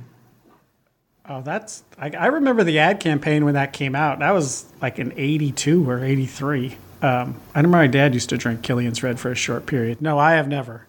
Uh, I do like the way that this song definitely captures uh, calling your ex drunk. Like he's he that's he's trying to fight that off right there in that in that bar.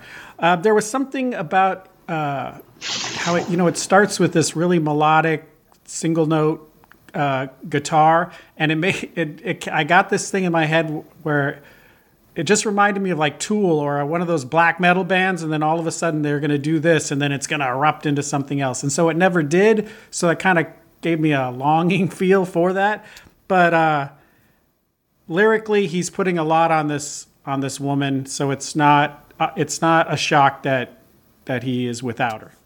Like it. All right. All right. Lindsay already said this is her top song. This is my nine. Wayne. Well, I apologize. I gave it a four. We we just need to stop apologizing. All right. We you know Lindsay and I have already said they're all twelves. Yeah, and and Wayne, yeah, Wayne, you don't need to apologize either. All right. Uh, the way you wear your head is next.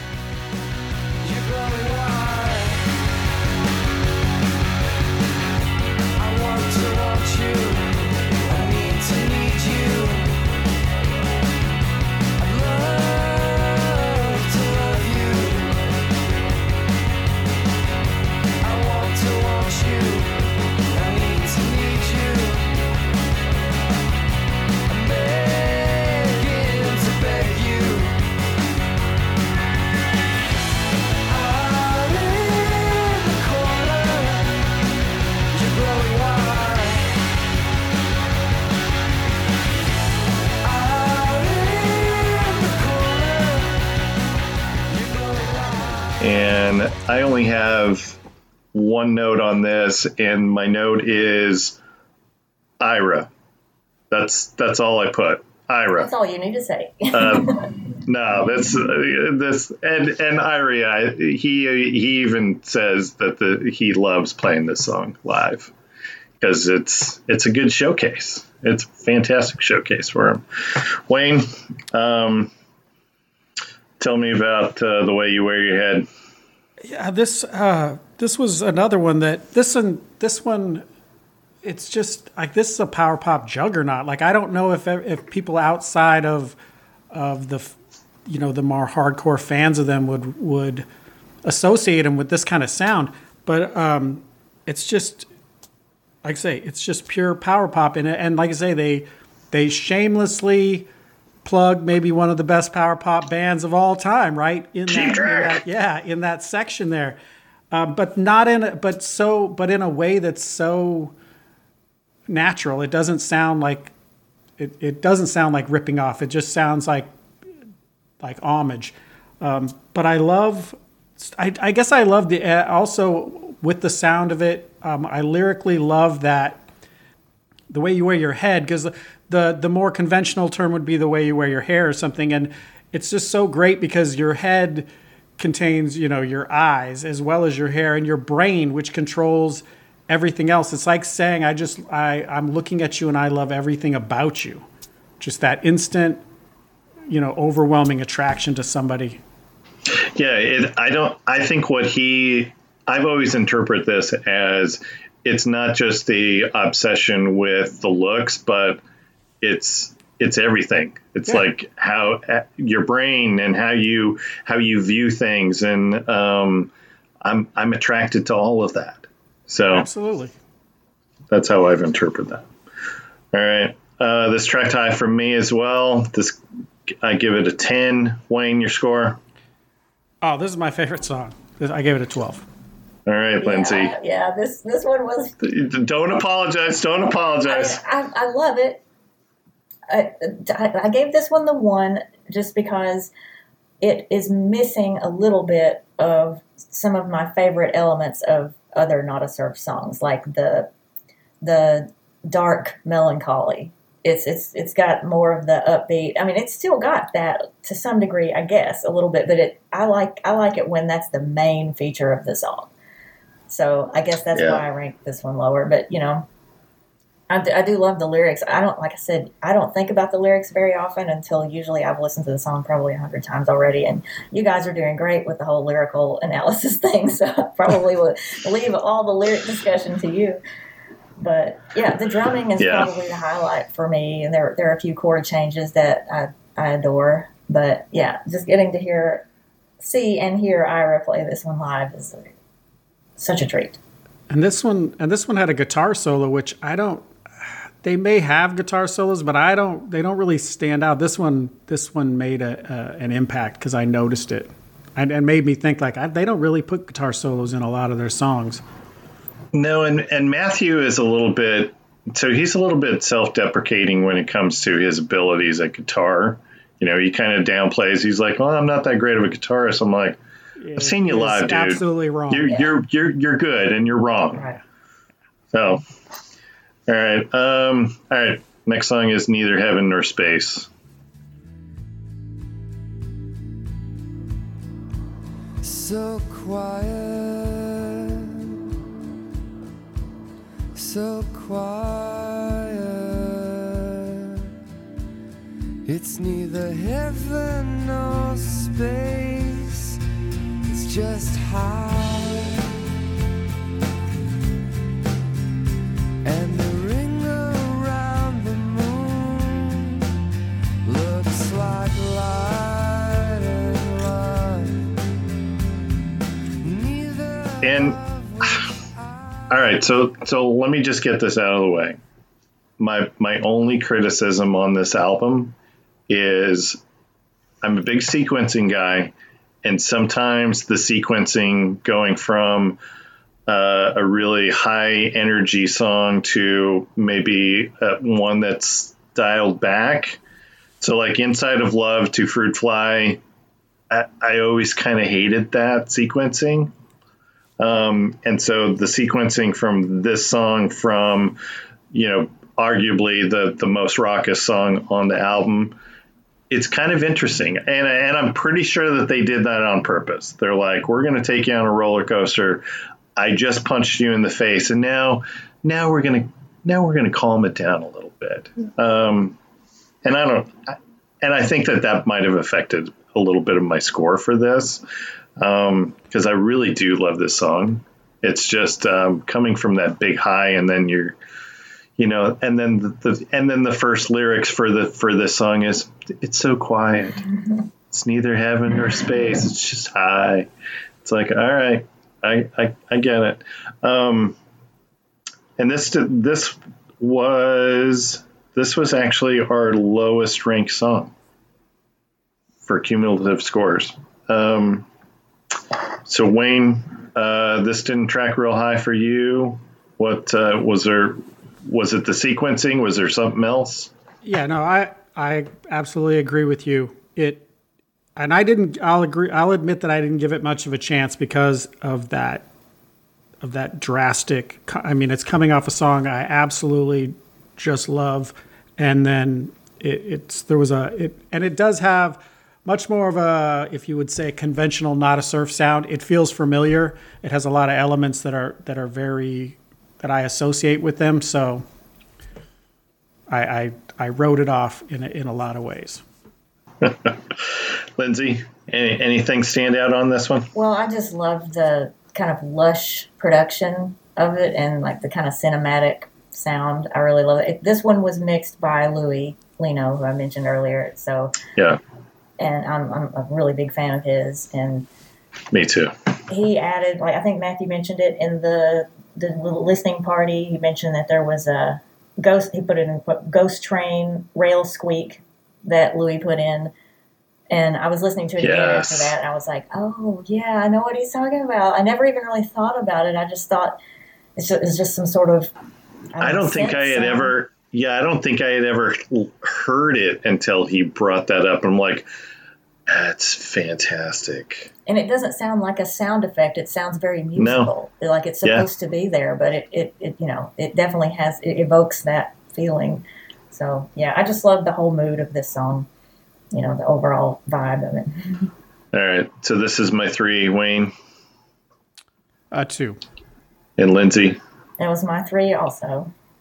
All right. Next song is La Pour Ça.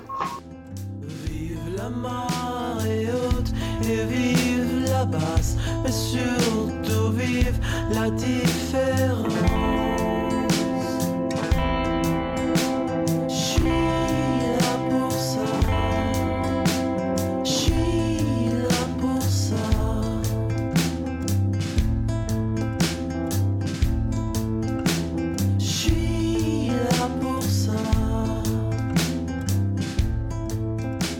And I'm gonna just freely admit this. This was a song back in the day that I used to skip. And then I saw this live, and my immediate reaction after hearing so this is Daniel singing the vocals. This is not Matthew. Um, and and Daniel lives in in Spain now, so this is all Spanish. Or no, this is French. This is French. This is French. He lives in Spain. Um, and all I could think was, I'm a real butthole that I've been passing this over for the last 15 years. Because it's now that now that I heard Daniel sing it, I don't ever skip this. I enjoy it. Um, it still didn't track super high for me uh, because it is an outlier. This is another outlier on the on on the record, but it's it's a beautiful song. This would have been this would have been a good hidden track since we brought up the hidden track thing. This would have been a good hidden track.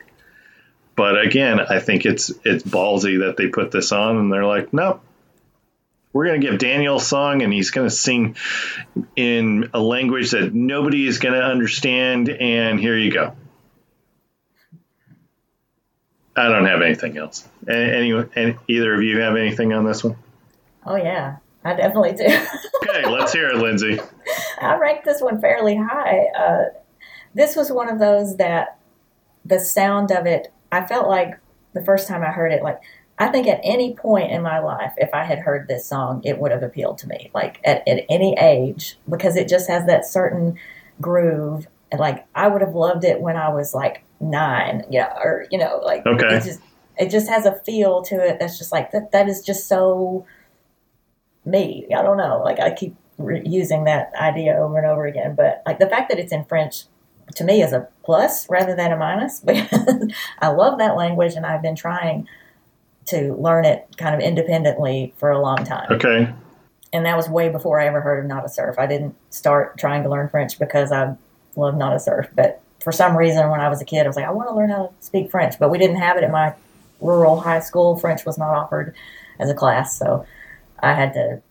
Well, right now I'm using Duolingo. You know, every day I've got a over thousand day streak on Duolingo learning French right now. So the fact that it's in my favorite language other than English is a plus. I love the sound of it. I, lo- I looked up the translation and I love the words in English as well. So I just I just put this in because I kept meaning to do it all week and I forgot to. So I just put it in the Google French to English translation, and um, maybe that doesn't completely work. yeah, it's not perfect. No, no. The first lines are "Think of me next time you will hear the sound of the waves." And if they tell you that you made me only hurt, don't work. Anyways, I, it, it's not a good translation. Um, there is a line that Wayne you'll you'll enjoy. Uh, one of the lines is "Guys are bastards." Ain't that true? And that's another reason I like it in French because it sounds so much lovelier when you say that in, in French rather than English. Yeah, absolutely, absolutely. All right, um, this is my two. Lindsay, your score. It is a seven. All right, and Wayne. Yeah, um, I'm not saying French isn't a beautiful language. I it was too much French. I will just not to be too hard on him, but we also knocked points off of Sir Paul McCartney on uh, Michelle when we did Rubber Soul We did. uh, because there's too much French. Uh, not know it's more of not knowing what they're saying. Like I am a lyric guy, and so when I don't have any idea what the song is about, I feel untethered, and I and I and it, and I didn't go any farther than that. They have a pretty big fan base in France, as far as I can tell. So I think that may have been part of what led to them including this on the album. They knew there were. oh, At the time, though, I don't know how big their fan base was at, in, that, in that time. I know now. Maybe, yeah, maybe this is the reason why they have a French fan base Yeah. because they're like, hey, they have a dude that speaks French. that Actually, actually, Matthew speaks French as well. Right. Um, yeah. Yeah. But they've done more songs in French, you know, so that that's this is definitely not the only one. Uh, this may be the only one that's actually on one of their regular albums. Is that? Maybe the other ones are like B sides, I guess. Maybe, yeah, or hidden tracks. I don't know. Yeah. All right, uh, all right. Next song, "Treading Water."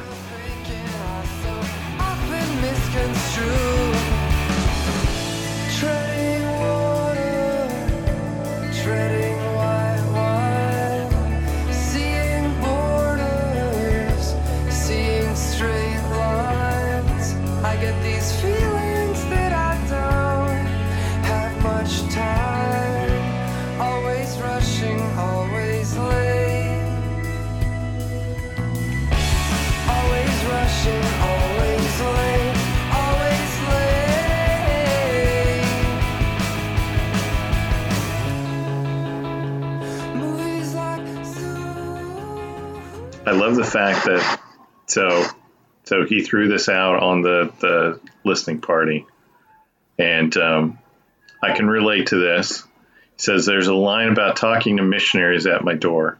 I used to work at a bookstore, and a couple of young Mormons on mission talked to me for an afternoon. I felt for them. Six and a half days a week of rejection and a few hours to do laundry. And for someone who has served a Mormon mission, he pretty much nailed it. It's uh, six and a half days of rejection and a few hours to do laundry. That's that's that's about it. Um, anyways, I I love the fact that he included that, and uh, he included that line because uh, the the whole treading water. Th- there were a lot of moments during my mission that I was, I felt like I've I was treading water, and um, and and there's been plenty of moments in my life where I felt like I'm treading water. 2020, treading water. Yeah. So, anyways, was there anything else, Lindsay, from his his comments on this song that uh, that, that stuck out? I think he said something about some of his favorite guitarists, but I can't. I didn't. I didn't put that.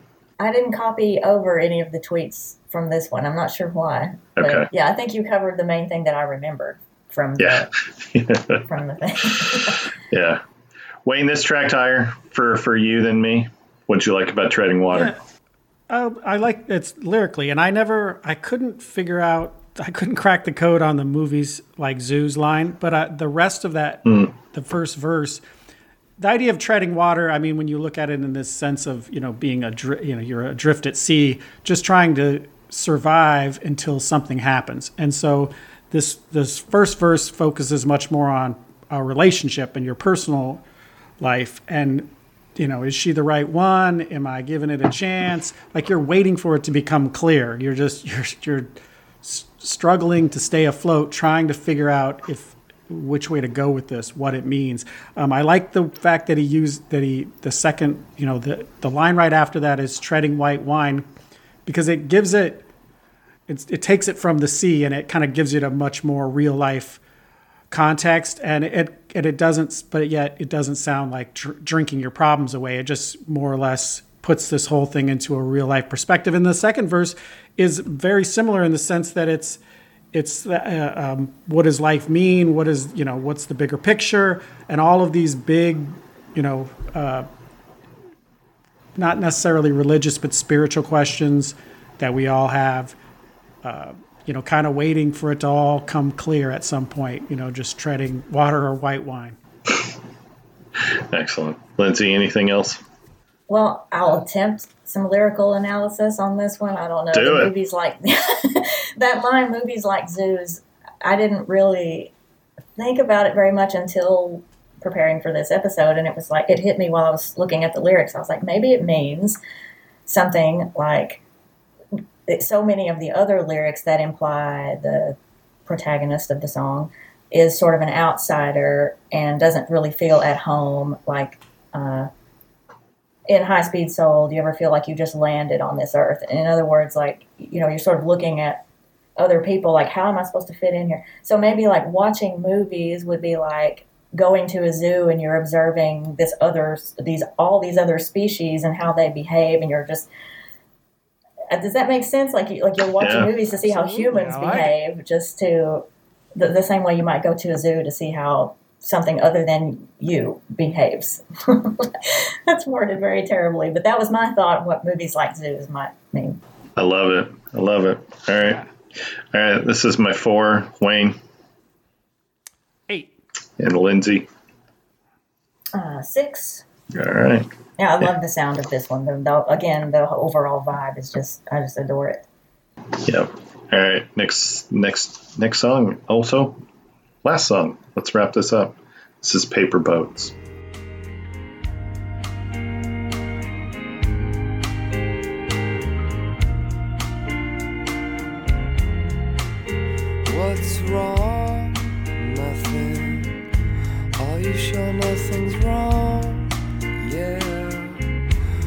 You're sad about something?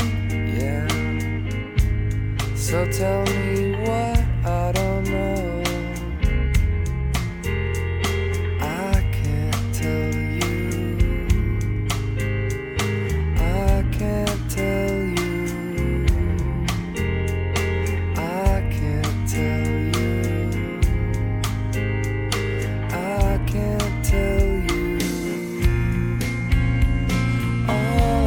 Again, quote from from Matthew.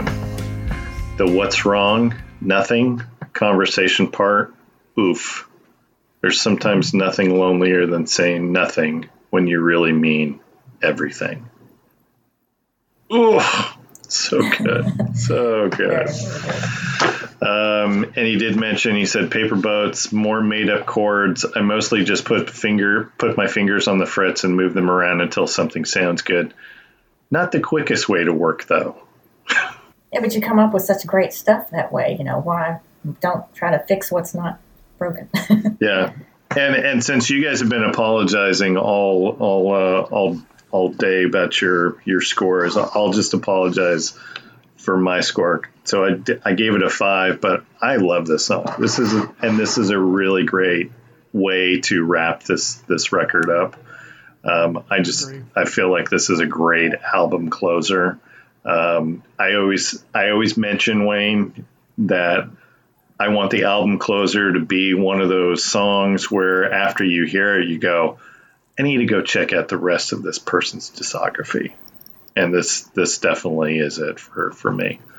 Um, Lindsay, you had the high score out of all of us. What what is it about the song? I just love the sound of it and the the, the entire production. And I put it in my notes for this one that this is one of those that I don't understand how you go as a songwriter from a blank page to this and like where how how do you go from nothing to this production in the end? It's just it just seems like it everything about it, the chord progression, the melody, the lyrics is just you know it was just perfection and I don't know how how do how does that occur to you? Like the, the he says he just puts his fingers on the fretboard and comes up with something. I'm just like, it just seems like this is should have always existed. Um, I just oh I just adore it. I think it's gorgeous, melancholy. It's got that vibe that I love so much about Nada Surf. That this is they just create this sonic universe that I want to live in. And great example of that is is this song. Yeah. Wayne, I know you're you're gonna bring up some lyrics, so let's hear it. What do you like on this song? Well, my my favorite lyric is the train, uh, the train phrase that where it, it moves along like a paper boat. Although it weighs a million pounds, I swear it almost seems to float. Yeah. I thought that was the best line. But I, I think that this is a great closer. I think it really it, it addresses all of, of many of this these uh, similar themes and concepts throughout the record. Alien, you know, uh, that kind of that outsider thing. You know, where where is my life going? Um, all of these different ideas are are in this very short, and the the conversation part in the middle are in between. They redo the first verse. I I wasn't I was on the fence early on, but I I, I once again I think it does add it, it's it's very impactful. It wouldn't be right to take it out, but um, yeah, this is kind of this great closer where you just kind of float off into the you know trying to find out what the next Nada Surf album sounds like. Absolutely. Absolutely. All right. Uh, last scores. This is like I mentioned. This is my five. Wayne. Also my five. All right. Lindsay. Eleven. All right. Yep. So I always ask, did we cover everything? Did we miss anything? The only thing that I was going to add, and this is against the rules because it's talking about the non-album song or non-US album Go song. ahead. and Quick Fix.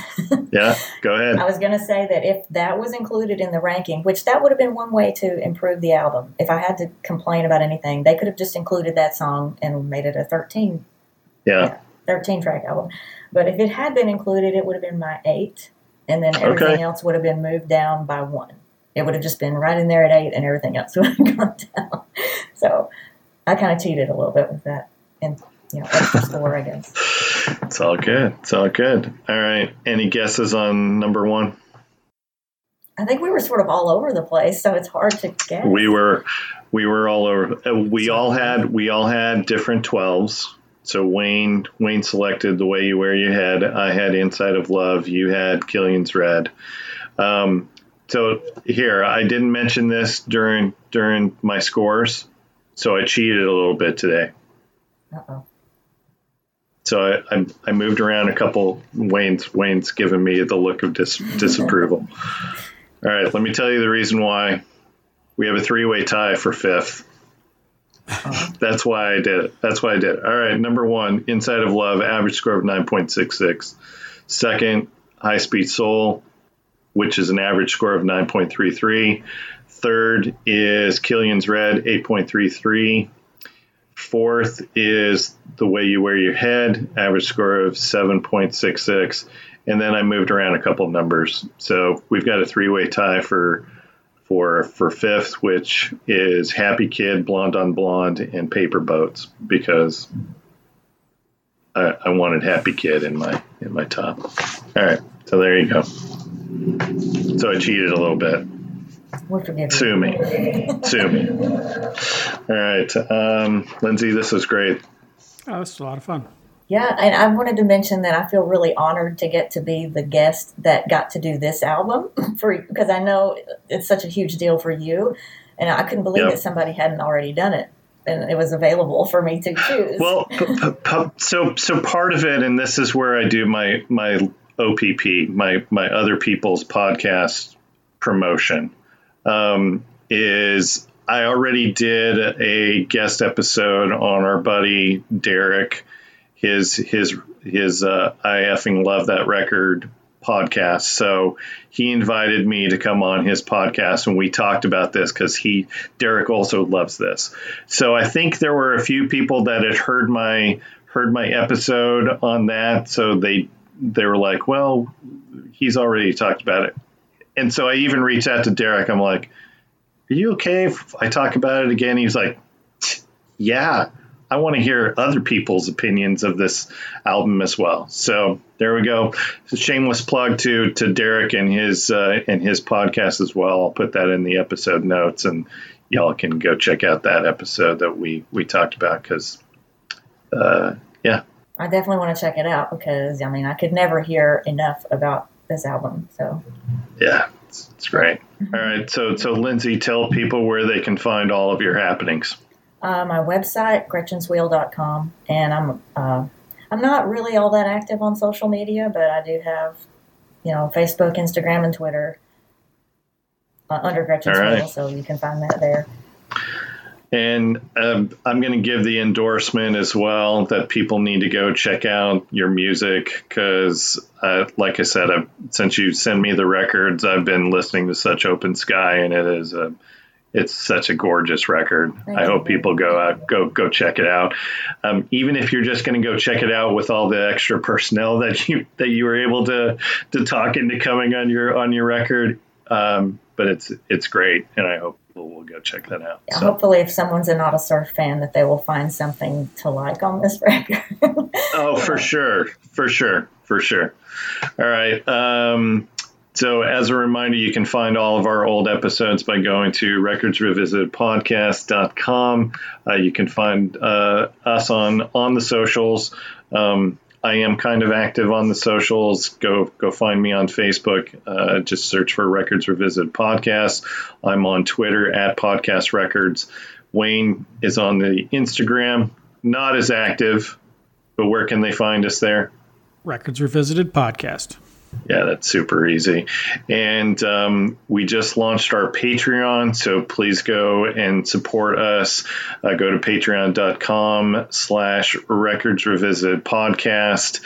And uh, anyone who um, becomes one of our patron revisitors in the month of May will be invited to our first ever live stream event with Ira Elliot of Nada Surf, one of our favorites, and we're going to be talking about London Calling. I think this episode will be coming out a couple days before that, so you still have time to to to, to sign up for as low as three dollars. And look, if you just want to participate in the live stream, just go go go give us three dollars and then you know go ahead and drop off after a month. We're we're okay with that. I will not take offense whatsoever. So there we go. All right shameless plugs.